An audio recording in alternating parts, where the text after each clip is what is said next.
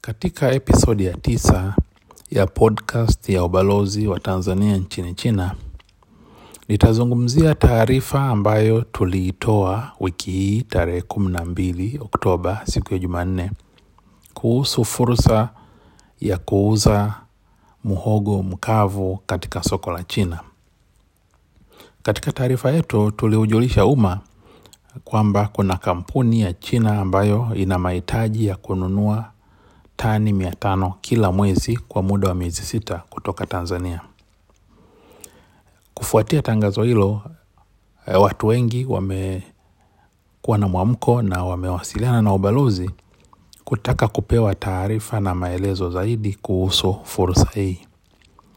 Nimeona ni vyema nitoe e, mwongozo utakaowasaidia wale wenye nia ya kuchangamkia hii fursa.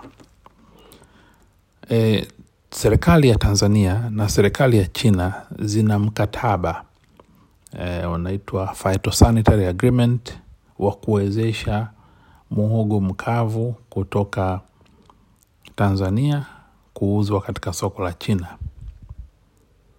E, kupitia mkataba huo e, kuna makubaliano baina ya pande mbili kwamba ili kampuni ya Tanzania iweze kuuza muogo katika soko la China.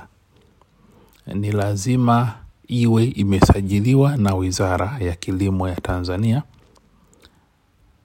na baada ya kuwa imesajiliwa na Wizara ya Kilimo ya Tanzania e, jina la kampuni hiyo litawasilishwa kwenye mamlaka za China kwa ajili ya kukamilisha mchakato wa usajili, na baada ya hapo mamlaka za China zitachapisha jina hilo katika mtandao wa mamlaka ya forodha ya China kama miongoni mwa makampuni ambayo yanaruhusiwa kuuza bidhaa hiyo katika soko la China. Tangu tumesaini mkataba wa kuuza muhogo katika soko la China mwaka elfu mbili na kumi na saba mwezi Mei, ni makampuni nane ndiyo yamejitokeza na kusajiliwa.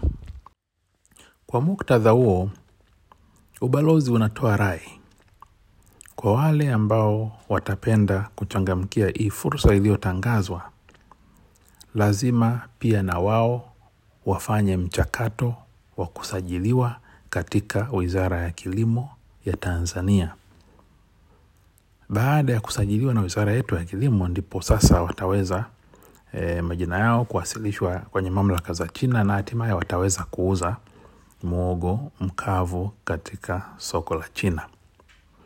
Na kwa wale ambao wana shauku ya kuchangamkia hii fursa lakini hawana kampuni, na wao pia watatakiwa kwanza wafungue kampuni, na baada ya kufungua kampuni watatakiwa pia kwenda kujisajili katika Wizara ya Kilimo. Hizo ndio hatua za muhimu ambazo ningependa e, Watanzania wazifahamu ili waweze kunufaika na fursa hii na fursa nyinginezo zitakazokuja. Kwa ujumla, mahitaji ya mwogo ni makubwa sana, lakini e, kwa sasa uzalishaji wetu e, uko chini. Kwa hiyo hatujaweza kuuza sana mwogo katika soko la China. Kwa hiyo nitoe rai kwa Watanzania wenzangu e, tujipange vizuri tuweze kuchangamkia hii fursa, na kubwa zaidi e, tupate mbegu zenye kuweza kuzalisha kiasi kikubwa e, pa eka ya zao hili ili tuweze ku, kuwa competitive kwa sababu soko la China halitegemei kununua mwogo kutoka Tanzania peke yake. Wananunua pia kutoka sehemu mbalimbali ndani ya bara la Asia na hata barani Afrika, na watu tunaoshindana nao uzalishaji wao uko juu sana. Kwa mfano nchi ya Thailand au Vietnam eh, kwenye ekari moja wanatoa tani hadi ishirini za mwogo wakati sisi kwetu kwenye ekari moja tunatoa kati ya tani tatu hadi tani saba za mwogo Katika hali kama hiyo, wale wa Thailand wanaweza wakawa na bei ya chini ikilinganishwa na bei yetu sisi. Matokeo yake ndio tunafikia kwenye malalamiko yale kwamba wana bei za Wachina ziko chini.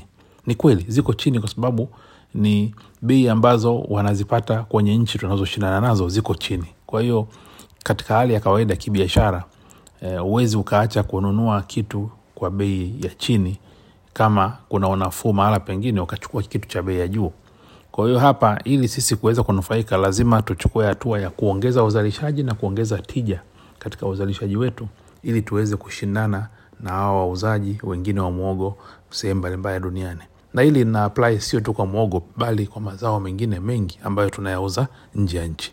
Asanteni sana kwa kunisikiliza